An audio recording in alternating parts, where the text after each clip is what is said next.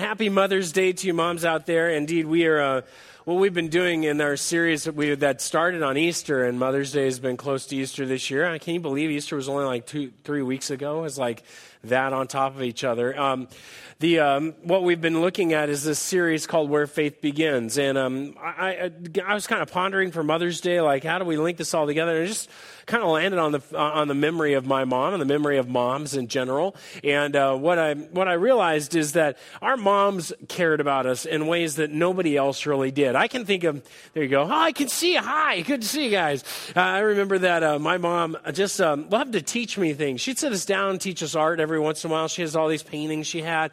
She left left with left in the houses in different places, and she would sit. and She was a librarian, so she'd read to us. And oftentimes um, now I get to sit with my kids and read. And the same way my mom read to me. It's one of my favorite things to do. It's something she gave to me.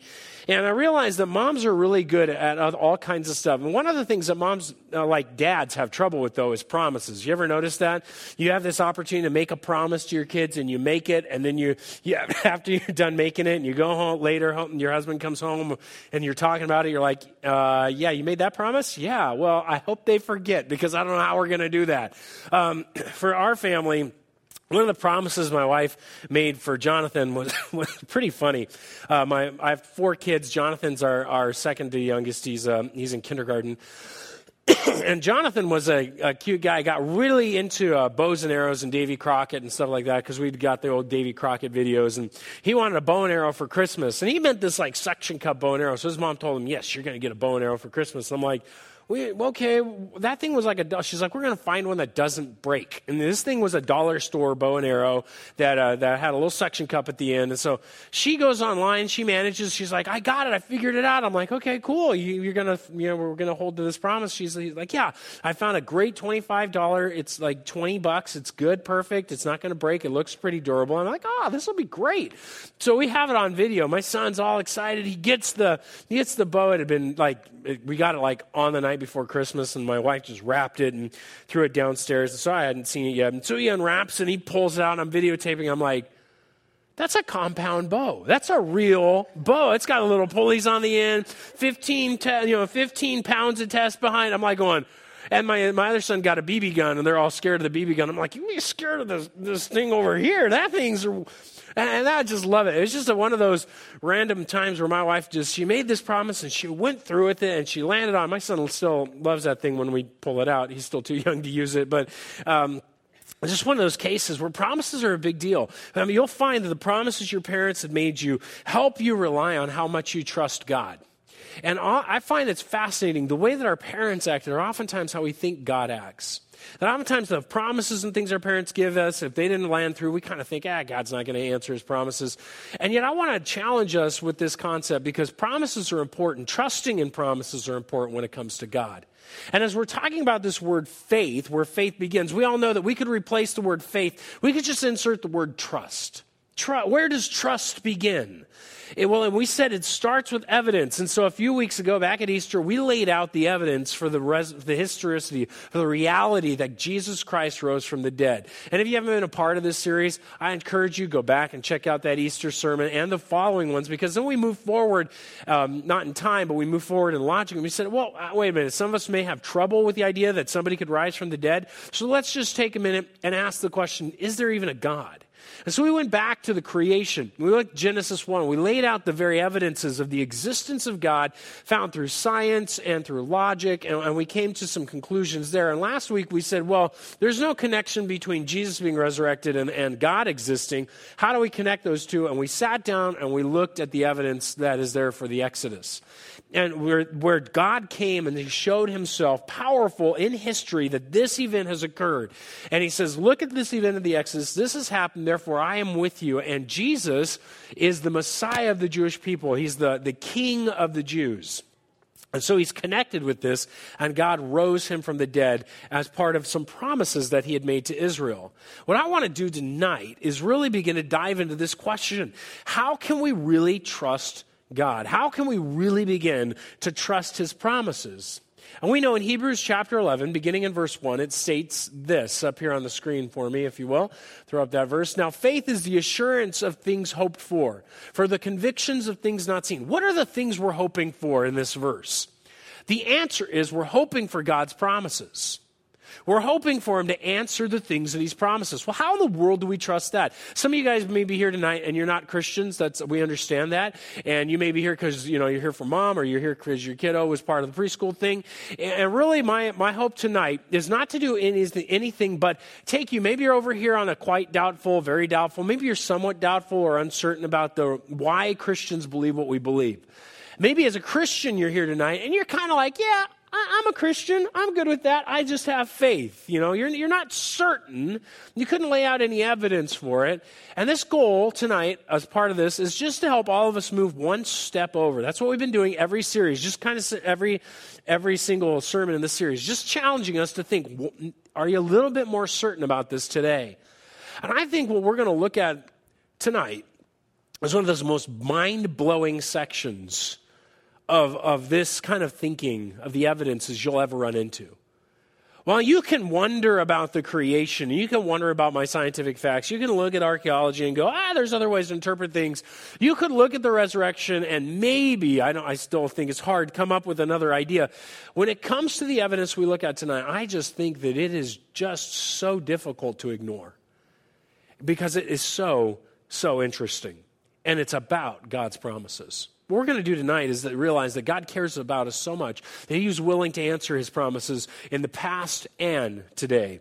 And it starts with this that God showed He cared for us by answering His prophecies about the Messiah, about the Christ, that he answered these detailed prophecies of the Messiah. And what is this Messiah? The Messiah is the anointed king. It is the name, is the, the Jewish word for Christ. And when we dive into the Bible, what you're going to find is this book, it's pretty big. You got the New Testament, which starts talking about Jesus, and that's roughly about here. The rest of the book is called the Old Testament, and inlaid in this are hundreds of prophecies about the coming Christ, this Messiah, this one who would come and who would uh, fulfill all the hopes and the desires and the dreams that Israel had been promised. What we're going to do is we can't look at 300 of them. We all fall asleep and you go like, this is the worst Mother's Day thing I've ever heard in my life. But what I want to do is we're just going to take a few of them. We're going to dive in. I'm going to just kind of give you some of these so we can get an idea of how particular and how accurate these are. We're going to start with uh, just some beginning places with Jesus' life and how he begins to fulfill these. Like, and he fulfills all of them but the future ones, which he is guaranteed to fulfill. But well, check this out. This is radically interesting. Let's just start with the idea of Jesus' birth. Well, and I'm not even going to go into the virgin birth or anything else. Let's just say we're going to pick one thing that Jesus couldn't control about prophecy, and that is the location of his birth. The location of his birth was in the city of Bethlehem, as all of us know now, but it was prophesied that it was going to be in the birthplace by a man named Micah in Micah chapter 5, verse 2. Up here behind me is going to be a timeline. This timeline represents back here at 1000 BC all the way up to 100 AD. Now you got to know, Jesus lived and existed between the 0 and the 100 on this side. He lived a thir- he, di- he died in 30 or 33, depending on your, your position, but he was born somewhere at 2 to 5 BC and lived on through that time period. On this side, you're going far back to about the time of David in about 1000 BC. And Micah lived in 730 BC, 730 years roughly before Jesus was born. He pens what you're reading on the screen on your left. But you, O Bethlehem I hate this word, Pathretha, um, who, is, who are too little to be among the clans of Judah. From you shall come forth from me one who is to be ruler in Israel. And you think that's nice, but you got to realize this is the birthplace of David, but it was a little bywater town. If a king was going to be born in power, why not be born in Jerusalem where all the other kings had been born before? And yet the prophet Micah stands up, it's 730 BC, and he says to the people of Israel, he says, listen, the, few, the coming Christ, this Messiah, because this is a messianic prophecy according to the Jewish people, they say, our Christ will be born in the town of Bethlehem, not the northern Bethlehem. That's why he specifies Epaphratha, what that word right there means the one near Jerusalem in the south. There, you're too little to be among the clans of Judah. From you will come forth from me one who is to be ruler in Israel. But then he says this whose coming forth is from old, from ancient days. So this is one who is older than the day of his birth. This is one who, uh, who, has a, who has a background that's coming from far, far back. And that is exactly what we begin to see in the description of who Jesus is. Now, what we see is Jesus is this one who was born in Bethlehem in roughly about 450 BC, somewhere in there. And he, there in that time period, fulfills this. Now, also, it's interesting that from this point on, Christianity has always viewed Jesus as God incarnate which is what this is trying to say. The only time this other phrase from is from of old, from ancient days, is used is used of God in the in the Bible. And so it's a strange connection, but we won't have to focus on the second part. Let's just say, look at this. Picking all the towns of all the cities in Jerusalem, of all the cities in the world, he says the Messiah is going to come from this town of Bethlehem. And Jesus indeed was born in Bethlehem. Now we move forward, though, to this that he prom- has promised the king's entrance on a donkey. In 420 BC, Zechariah showed up. Zechariah was kind of an interesting prophet. He writes in very odd terminology, but he was very clear at this one moment when he states this Rejoice greatly, O daughter of Zion. Shout aloud, O daughter of, of Jerusalem. Behold, your king is coming to you. Righteous and having salvation is he, humble and mounted on a donkey, on a colt, the foal of a donkey. Now, if you've studied anything in the New Testament, you'll run into Matthew and in Luke and also in, in Mark where the, Jesus says, Hey guys, I'm going to go into, into the city. There will be a donkey and a, and a foal of the donkey tied up in this town. Go get him and bring it to me. And on what we call Palm Sunday, Jesus rode in, being announced as the king, riding on a donkey, representing to everyone that he is the fulfillment of this messianic prophecy. Now, Jesus had control over this one. And we could say, ah, that's just Jesus' uh, manipulation. He's the, you know, he was born in Bethlehem, and he goes, I'm this Bethlehem kid, and I'm gonna, I'm gonna go ahead and say that I'm the Messiah. I'm gonna get on a donkey, and we're gonna prove this. Well, that's interesting. You could say that until you start hitting the next pieces. And I'm kind of just breezing through these to give you some ideas. But let's look at this because what happens is then Psalm 22 is written in 1000 BC. Now, note, this is indeed written back here. We have this man named David. And he wrote this psalm in Psalm 22, 1000 BC. This is a thousand years before Jesus walks the earth. And we have evidence, we have this psalm written in paper, on papyrus. We have it on, on a piece of paper that predates Jesus. So we know this is correct. We know it's accurate. It's not been changed by Christians later. In Psalm 22, we wind up with some very things. In fact, Jesus on the cross quotes this psalm. While hanging on the cross, he yells out, Elohai, Elohai, lama sabachthani, and it means this, My God, my God, why have you forsaken me? The very beginning of Psalm 22.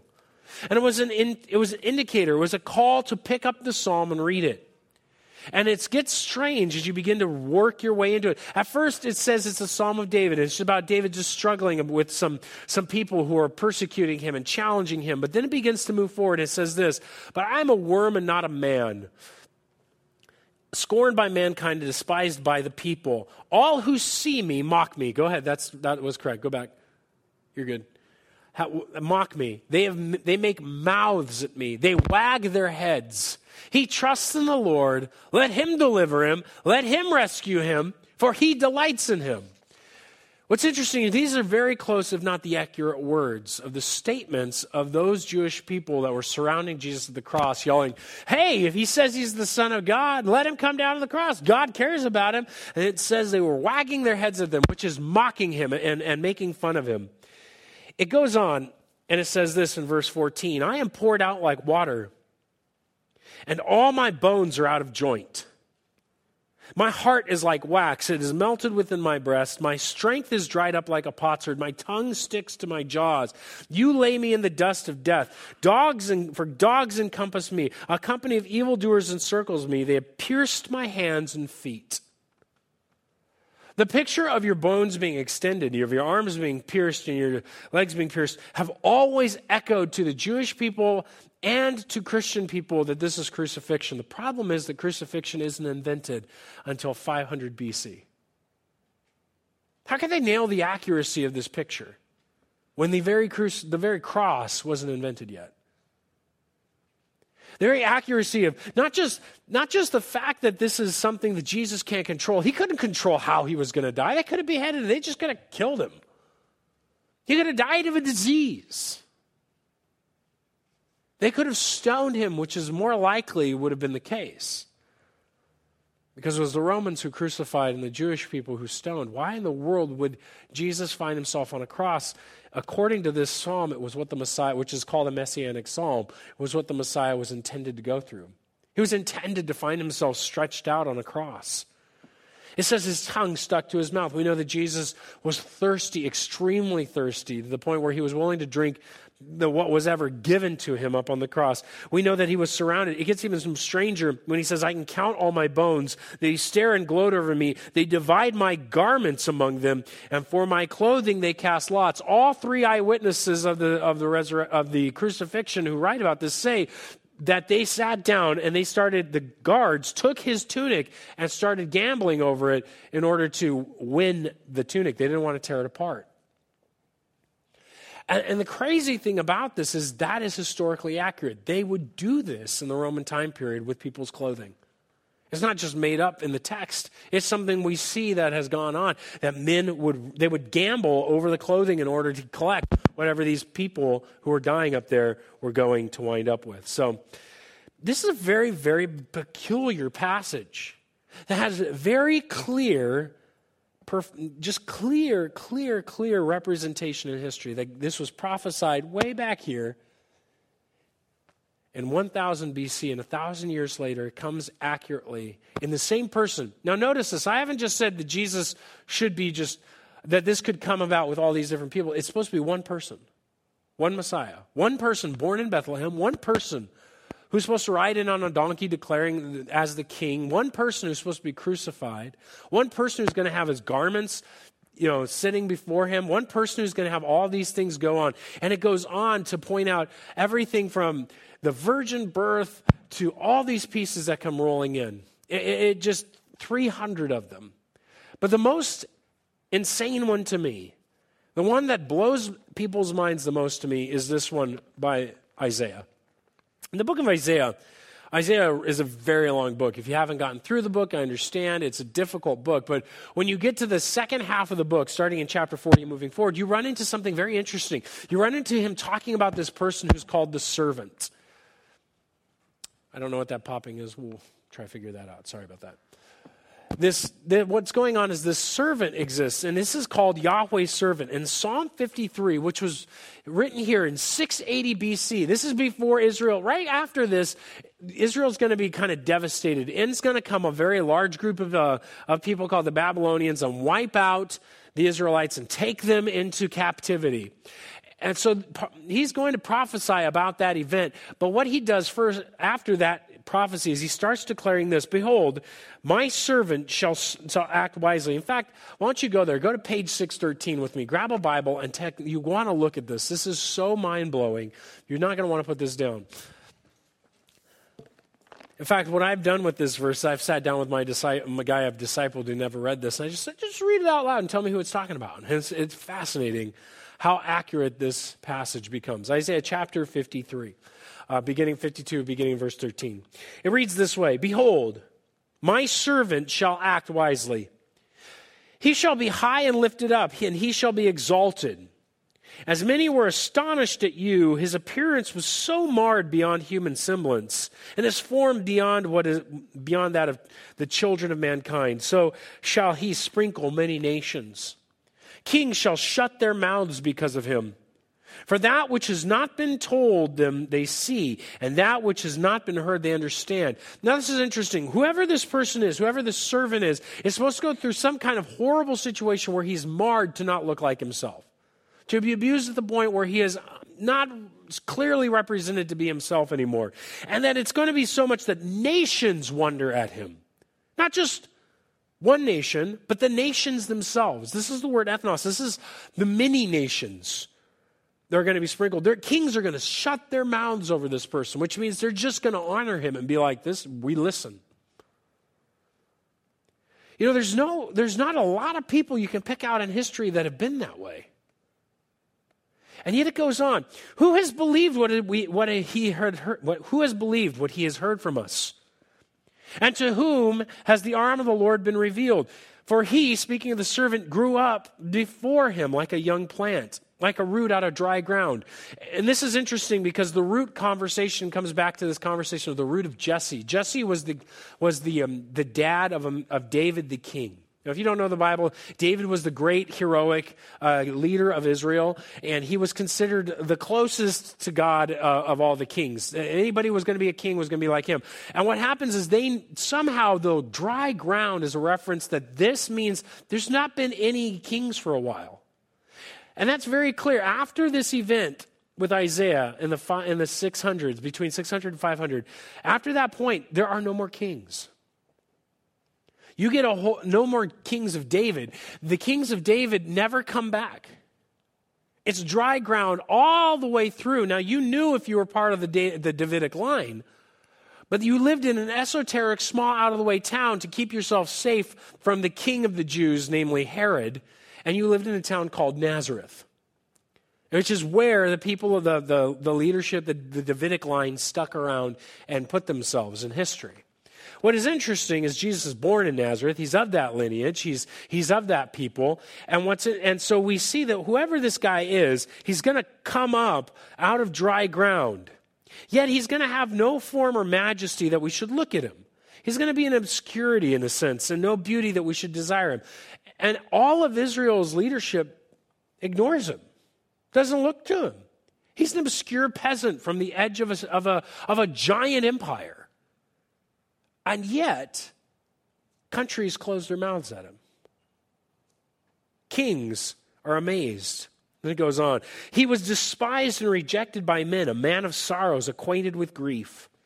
And as one from whom men hide their faces, he was despised, and we, speaking of Israel, esteemed him not. Surely, verse 4 says, he has borne our griefs, carried our sorrows. Yet we esteemed him stricken smitten by God and afflicted. We, when they think of this person, they would say, We thought of him as one who was rejected by God and destroyed. And that's exactly how Israel thought of him. Cursed is any man who hangs on a tree. When you see a cross, they considered it wood, and a tree was anything standing up that was made of wood. And so they said, If you were hung on a cross, you were cursed by God. They viewed him as one cursed by God. They viewed him as one who carried our sorrows, yet we esteemed him stricken so the truth is, he carried something, but he was wounded for our transgressions. He was crushed for our iniquities. Those two words mean sin. Upon him was the chastisement that brought us peace.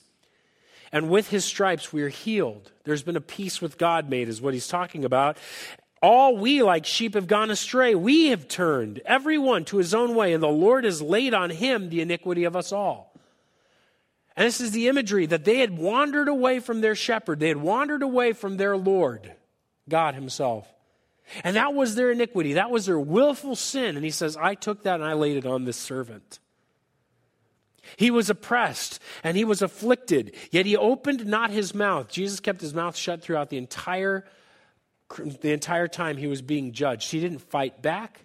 He didn't do anything to keep himself from being crucified. He just let it happen. Why? Like a lamb that is led to the slaughter, and a sheep before its shearers is silent, as he opened not his mouth. By oppression and judgment he was taken away. So this wasn't his choice. He's drugged away without a choice.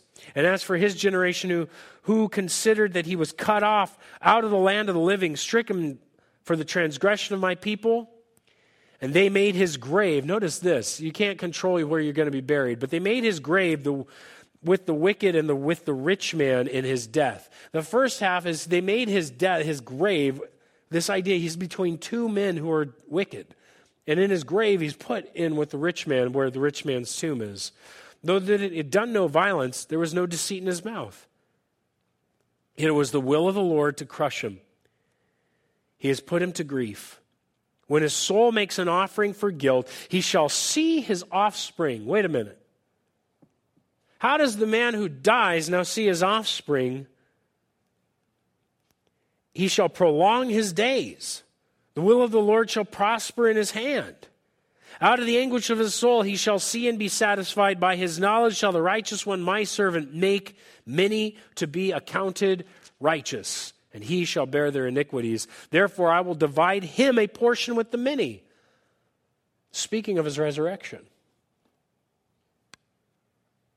And he shall divide the spoil with the strong, because he poured out his soul to death, and he was numbered with the transgressors. Yet he bore the sin of many and makes intercession for the transgressors. My friends, what you're reading here is one of the most detailed prophecies of ancient history to the point where the very details come lining up in things that Jesus can't, be, can't control. How he would die, where he would end up in a grave, what he would be num- why he would be numbered among transgressors, that he would be crucified before the Passover, on the Passover night when you would slaughter the lambs as a symbol of them taking on the sin of the people. All of this lines up to this Isaiah. Now we have even more complications. We got a guy who's supposed to be crucified somehow and be a part of some suffering. Now his suffering is going to be considered an atonement. He had to be born in Bethlehem and he had to ride in on a donkey, and it goes on and on. God was very detailed in these promises to reveal to us that He fulfills promises. He exists and He answers these things. It's been said for just eight prophecies, just eight of them to be found in one human being. You could fill the entire state of Texas with quarters up to two feet deep. Mark one quarter and throw it out in the middle of Texas and then take somebody blindfolded and send them out there. They'd have to pick it up on their first try. That's how astronomical the odds are. It goes on to be even crazier to me as we begin to look at some of these other pieces. See, God even limited the timetable of when the Messiah could come. We could say, oh, it could still happen in the future. Somebody else could match up. No, because God limited the timetable and, and to show us that He is faithful. And we see this in, in, a, in another chapter, in another prophet named Daniel. Daniel, chapter 9, beginning in verse 24 through 27. Daniel lived in 480 BC, in part of that exile. He lived when they're out in Babylon, working for the Babylonians, and he had, he had a dream, and he prophesied this. He says, There are 70 weeks are decreed about your people and your holy city, speaking to the Jewish people. And this is an angel giving him this prophecy to finish the transgression, to put an end to sin, to atone for iniquity, to bring everlasting righteousness, and to seal both vision and prophet, and to anoint a most holy place. Those are the things that this person is going to accomplish within the end of this time. Sin is going to be dealt with, atonement's going to be made, iniquities are finished, vision and prophecy are over, they're going to be solved. And so he says this no. Therefore, and understand that from the going out of the word to restore and build Jerusalem to the coming of an anointed one, a prince, there shall be seven weeks. Now, what we realize is this is um, these are seven weeks. What they mean by that is seven weeks of years. Seven times seven, 49 years. And what we find here, very interesting, is in the book of Daniel, and I need to turn here real quick, is that we end up with the decree being given. And go ahead and click onto the next verse for a second. Go on to the, to the center here for me. Go ahead forward. What we see is the decree occurred in 457. It was a decree given by the Persian rulers to go rebuild Jerusalem, given by Cyrus. And Cyrus, the, the leader, he says, Listen, go fulfill it. At 49 weeks in, go ahead and click that next one, Jerusalem was rebuilt in 408 BC. You already had its moat filled in, you had everything else. And that's what he's reading here. Listen as I, as I continue in the prophecy so you can hear what he says. And I got to catch up here. So he says, These 70 weeks are there. Know therefore and understand from the going out of the word and restore the build Jerusalem, the coming of anointed one, a prince, there shall be seven weeks. So, now, the way that we read this right now, because it can be different in your Bibles depending on how you want to use the Masoretic text, this is probably speaking of Ezra or Nehemiah.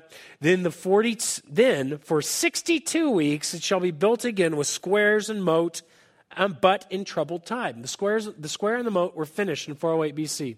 We know that for a fact. In fact, go on to the next click.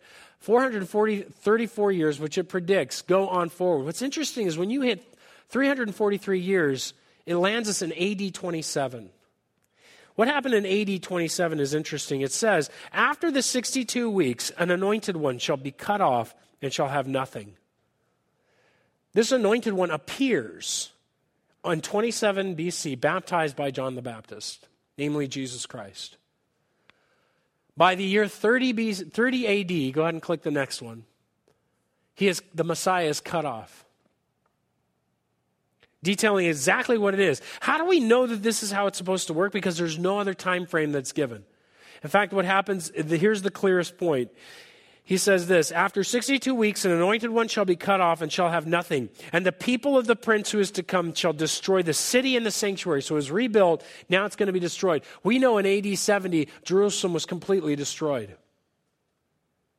And the temple that they're speaking about in this section has to be gone.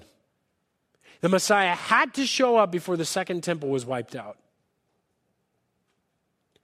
There's no other candidates left. No other person born in Jerusalem, no other person, or born in Bethlehem, no other person finds himself riding in on the donkey and um, being crucified on a cross, being cut off, fulfilling this atonement so the very things Daniel said needed to occur would occur. All of this lands in place before 70 AD when the Jews rise up in revolt and Rome marches in and wipes out. In fact, by a, by a few centuries later, all of Jerusalem will be leveled, and they will rename it Antonia Capitolina, and they will allow no Jewish people in the city at all. This is mind blowing. This was written in 480 BC, 480 years before Jesus was born. All of these pieces written way before Jesus was even alive. Is God not faithful with his promises? Should we not trust that he will fulfill his promises when he gives them to us? See, God cares, and he holds to his promises now. Where does faith begin? Yes, it can stand on evidence, but it moves to us actually trusting Him today. It moves from us saying, Yes, I get that God exists. Yes, I get Jesus is the Messiah. Yes, I get He died on a cross for my sins. Yes, I get that I've got a future with Him. But now He says, Won't you trust my promises today? Won't you trust that I have given you the promises now? He knew we needed a sin bearer. He gave us all these promises ahead of time. And here they are fulfilled for us. The question is are we willing to see all of this evidence and take that final, just simple, small step? Yes, there's a creator. Yes, Jesus rose from the dead. Yes, this Exodus happened. Yes, God predicted his Messiah. Yes, he even predicted he would bear our sins, and he did. And now we have this opportunity to take a simple step to trust. So, what do we do? What do we do? I think we begin by learning the promises of God. I think as Christians and as people who see that God is so faithful, we need to be reading this book and we need to take in those promises of God. We need to learn them. Take them in. We need to realize that He has promised us in Matthew 7 11 that God will answer our prayers. So we should be a people praying, should we not? On our knees, begging God to bring, a, to bring about His work in this world. John 15, 5 says, if, you, if you're connected with me, you're going to bear fruitful character. You're going to bring people to Christ. You're going to have this. So stick with me, connect with me. Let me abide in you like a branch abides in a vine.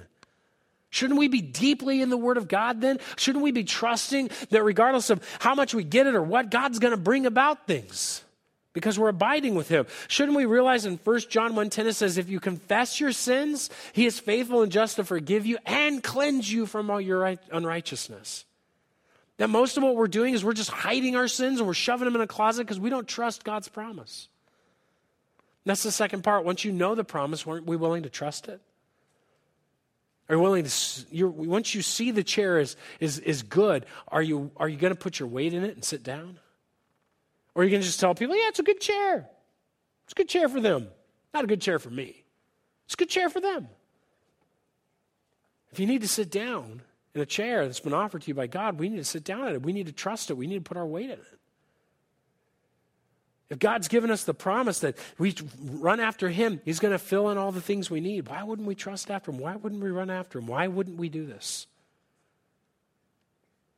God has shown us in detail how willing he is to fulfill his promises. That's mind blowing. That should be encouraging to us. To not just have faith, but have a conviction that God has done these things. And have backbones when it comes to that conviction that God will continue to come through. We get to trust Him.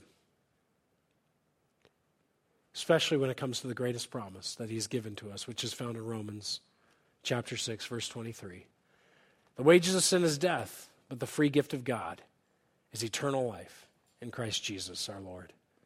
Why did He take all this time to show us that? So that we would trust Him, that when He tells us we'll be resurrected and have eternal life, we can know He's powerful enough to do so and that He never lies about His promises. That's way better than a compound bow from our moms. That's way better. Would you bow your heads with me?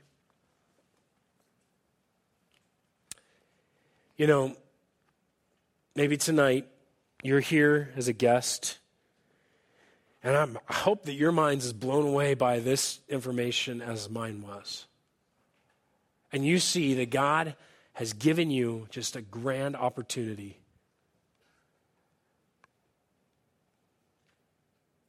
to receive a gift. See, what God has given in His promises is this idea of eternal life. You see, Jesus died on the cross to bear our sins. All the iniquity, all the stuff we've done against God that sits in our past can't be made up for by good works. You can't clean it up. It can't be erased by learning from them because we weren't supposed to do them in the first place. The only thing God has ever said that covers sin is a sacrifice. And we don't have anything left to sacrifice.